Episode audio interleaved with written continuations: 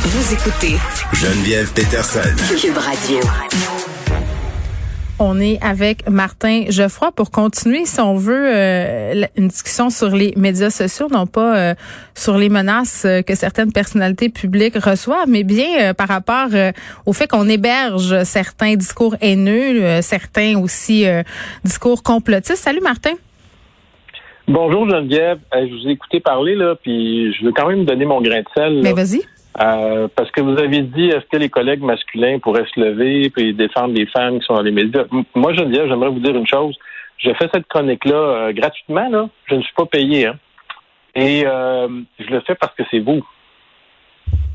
Je le prends pour un compliment. Je suis mal à l'aise. Ben, c'est un compliment. Non, mais c'est un compliment dans le sens où je, je me lève, moi, depuis très longtemps pour dire que les femmes sont beaucoup plus euh, maltraités que les hommes par la misogynie en ligne.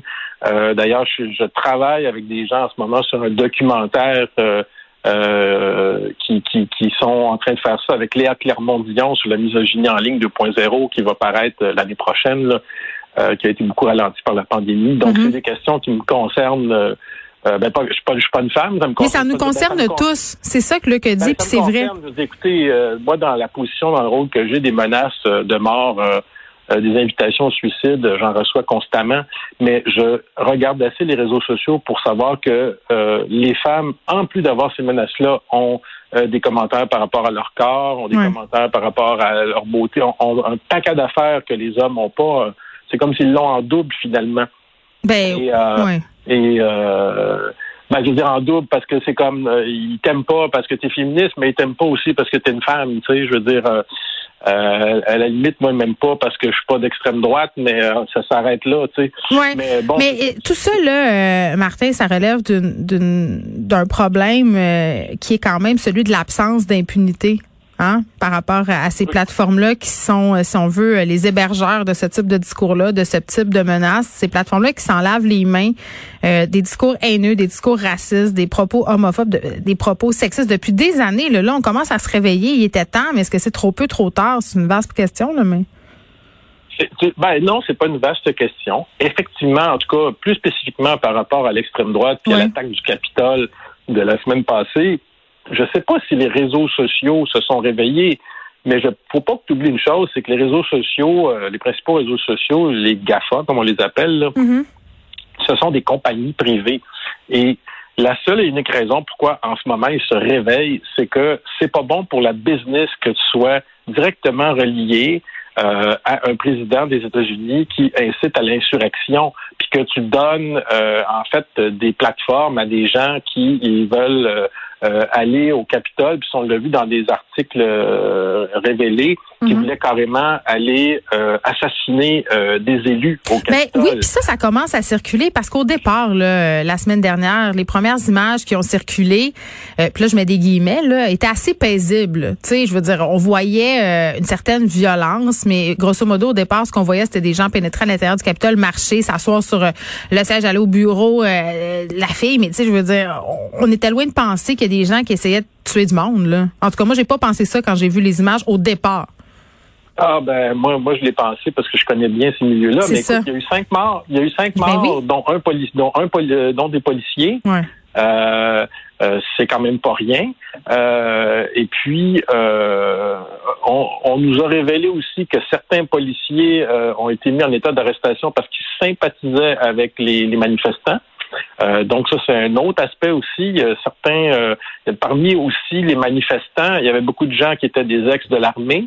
Donc il y a toutes des questions qu'il faut s'interroger aussi sur l'implication des ben de certains policiers ou de certaines ah, personnes de l'armée. Parce qu'au Canada, par exemple, l'armée a eu beaucoup de problèmes euh, à un moment donné avec certains individus qui, étaient qui étaient dans l'armée et qui étaient membres de, de, groupes d'extrême droite en même temps. La Meute, puis Atalante, puis tous ces groupes-là, là? Ben, c'était bien pire que la meute puis Atalante. C'était un individu qui était à Winnipeg à l'époque et qui hmm. était membre de, carrément de groupes néo-nazis. Et d'ailleurs, euh, quand ils l'ont pogné, il a fui aux États-Unis, il a été se cacher, puis là, ils l'ont repogné quand il est revenu à un moment donné. Mais bon, tout ça pour te dire que euh, en ce moment, les, les, les, les, compagnies se réveillent et commencent à, on est dans la chasse euh, aux suprémacistes blancs puis l'extrême droite. On, on ferme des comptes. Hein. Alexis Cossette-Prudel s'est fait fermer son compte Twitter, son compte YouTube. oui, il n'a pas eu l'air de, bien le prendre, hein, Martin, parce que des images de lui ont circulé euh, dans une vidéo où il annonce justement son bannissement de Twitter. Il a l'air très, très, euh, j'allais dire, désorganisé. Ben, c'est la question que je voulais qu'on se pose aujourd'hui, c'est ce qu'on appelle le déplatformage, le déplatforming en anglais. Est-ce que c'est vraiment efficace ou pas? C'est efficace euh, euh, jusqu'à un certain point dans le sens où ça va faire perdre une grosse, grosse, grosse audience euh, à, ces personnes-là, ces conspirationnistes-là. Mais ils vont les suivre ailleurs? Oui, mais quand tu perds une grosse audience, tu perds aussi des revenus parce qu'il y a beaucoup de gens comme Lexi Cossette-Trudel qui collectent des revenus. Et ils vont, oui, ils vont les suivre ailleurs, mais les plateformes vers lesquelles ils migrent en ce moment, par exemple, comme VConTake. Alors, Alexis Cossette-Prudel et d'autres sont rendus sur VConTake. C'est assez paradoxal parce que ce sont des gens d'extrême droite qui disent que nos sociétés, en guillemets, sont des sociétés mm. communistes, puis ils vont sur une plateforme russe. Euh, qui, qui. Ouais, mais regarde, sont pas, euh, sont pas un paradoxe près. Euh, ces gens-là, puis ça dérange pas, Martin. J'aimerais ça qu'on les nomme pas ces plateformes-là parce que je veux pas leur faire de la pub. Ah, OK. On, on va les, on va pas les nommer d'abord, mais euh, je, euh, de toute façon, je vais te dire, ce sont des plateformes où pour y aller, il faut vraiment que tu sois un, hardcore, parce que c'est très difficile d'aller sur ces plateformes-là. Donc, c'est justement, ils vont, perdre, ils, vont perdre l'audience. Et pour ceux qui ne le savent pas, quand tu es sur YouTube et tu fais beaucoup de vues, comme Alexis Cossette-Trudel faisait, euh, ça génère quand même un revenu assez intéressant, comme tu le disais. Là. Oui. Mais il y a une autre plateforme que je n'aimerais pas parce que tu veux pas que je la nomme. je te sens sûr! Et la, et la dernière, parce qu'ils sont allés sur une autre plateforme, euh, Par, Parler, pour pas la, nommer, mais celle-là, elle a disparu en même temps. Fait que là, ils savent plus trop trop où aller. Mais là, ils s'en vont vers une plateforme des plus extrêmes, que je ne nommerai pas. Et, mais savez-vous, sais-tu, c'est qui qui vont retrouver sur cette plateforme-là? C'est qui qui utilise cette plateforme-là? Non. L'État islamique. L'État islamique, OK, il se retrouve, il migre en ce moment à l'extrême droite sur la même plateforme qu'utilise l'État islamique, qui est une plateforme en fait cryptée, justement, ou euh, un peu darknet, où on va se cacher puis se parler entre nous. Donc là, ce que ça fait, c'est que tu perds une très grande audience, c'est-à-dire que tu peux plus tomber par hasard. Oui, monsieur, madame, tout le monde, là, ils peuvent plus euh, s'enfirouaper dans le rabbit hole. Euh, ouais. C'est ça. Ils peuvent plus tomber là-dedans. Mais en même temps, ce que ça fait, c'est que les petits groupes se radicalisent et deviennent plus dangereux. Alors, ce ce qu'on ah. voit souvent là, dans ces groupes-là, c'est que ça devient comme une petite secte. Là. Je sais pas si tu vois ce que je veux dire. Bien sûr. Puis c'est là que tu peux avoir un petit groupe d'individus qui est beaucoup plus radical, qui va qui va à un moment donné dire ben là on est acculé euh, au pied du mur, il faut qu'on fasse de quoi. Puis là ben tu vas avoir un attentat. Alors euh, ça a du bon et ça a du mauvais le deplatforming, mais qui est intéressant aussi, d'un autre côté, pour les policiers dans ce, dans ce type de petit mm. groupe-là euh, plus radical, c'est que c'est plus facile pour les policiers de les infiltrer. Je sais pas si ah, tu vois ce que je veux dire. Ben parce que quand as un tout petit groupe de rien, c'est facile d'identifier les gens puis d'envoyer quelqu'un à un moment donné, soit sur euh, les plateformes internet, mais même en, en réalité, tu sais, de, de, les infiltrer. Alors que si c'est un, un grand, grand groupe qui a plein, plein, plein d'individus, que monsieur, madame, tout le monde dedans, c'est beaucoup plus difficile à infiltrer. Oui, c'est comme si l'écrémage était déjà fait. L'écrémage est déjà fait. Tu as vraiment les plus radicaux, tu peux les cibler. Hmm. Donc ça, c'est le bon côté de, du déplatformage en même temps. Dans le cas de, de l'État islamique, sur ce réseau-là que je nommerai pas, euh, en, en, ils ont été à un moment donné en mesure de démanteler à, à un moment donné, il y a quelques années, l'État islamique grâce justement au fait que ils étaient sur ce réseau-là et euh, ils, ils, étaient dans des très petits groupes. C'était facile de cerner c'était qui qui était dans les petits groupes. Donc, euh, à ce moment-là, s'ils pensent, les gens d'extrême droite, que ces réseaux-là, c'est des refuges, non, ils facilitent la chose aux, policiers. Mm. Mais, mais ce qu'il faut dire aussi, c'est que sur les gros réseaux sociaux comme Twitter, Facebook, il y en a encore beaucoup, beaucoup, beaucoup. Je vous en parlais la semaine passée d'une de, ces conspirationnistes. Elle était encore sur Twitter. C'est que pour chaque euh, conspirationniste que tu vas enlever sur les réseaux, tu vas en avoir 100 autres nouveaux qui vont euh, se lever. Euh, parce que la problématique, finalement, c'est pas nécessairement une problématique d'audience sur les réseaux sociaux, mais c'est une problématique d'éducation euh, scientifique. C'est que les gens remettent en question, dans le cadre de la pandémie, la, la science, mm. euh, les vaccins. Et là, d'ailleurs, le mouvement complotiste euh, focus un peu sa violence sur les vaccins, euh, je disais ça cette semaine. Ben oui, puis Martin, j'ai envie de Excuse-moi, c'est ça. Euh, toi, ça fait des années que tu mets en garde, si on veut, la population, la police par rapport à d'éventuels gestes malheureux que pourraient poser euh, des groupes en train de se radicaliser, notamment des complotistes. Puis, tu sais, par rapport au vaccin, là, ce que tu allais dire, assurément, c'est qu'il y a des, des complotistes en ce moment qui s'organiseraient pour attaquer certains sites de vaccination. Là. Exactement. Mais là, ça, a été confirmé cette semaine par la police, pas par moi, mais, mais je veux dire, ils s'organisent pour attaquer des sites de vaccination. Ben, pour l'instant, ils veulent distribuer des tracts.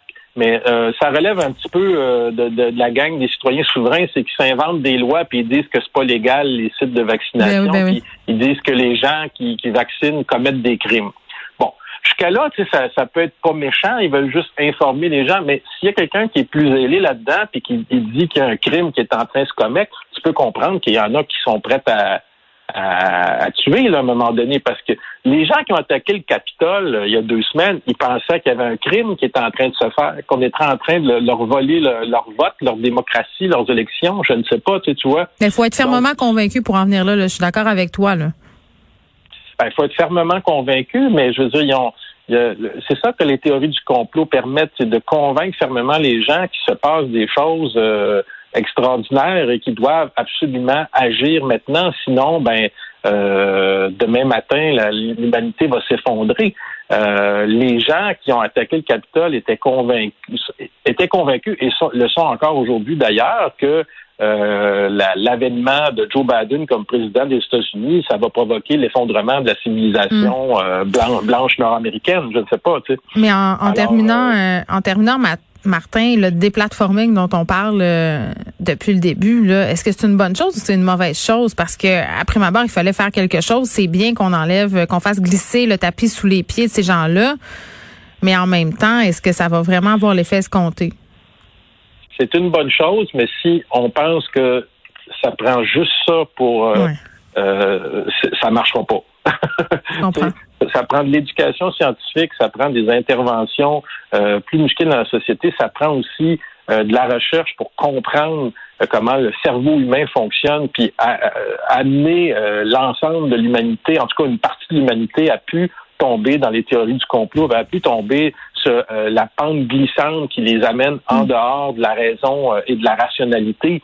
Et, euh, et ça, c'est très difficile et ça va pas se faire du jour au lendemain. Je, te dirais même que c'est un, problème de civilisation. et ça va être très lent. Et, là, et donc, faut pas s'imaginer que le déplatforming, c'est la, la, solution à tout. Puis, oublie pas une chose, les, les, les compagnies, pour l'instant, elles déplatforment, mais quand ça va se calmer, elles vont peut-être replatformer. Ah oui, hein, parce qu'ils ont généré euh, des revenus monstres avec ces groupements-là. Martin Geoffroy, merci beaucoup. Merci, au revoir. Bye.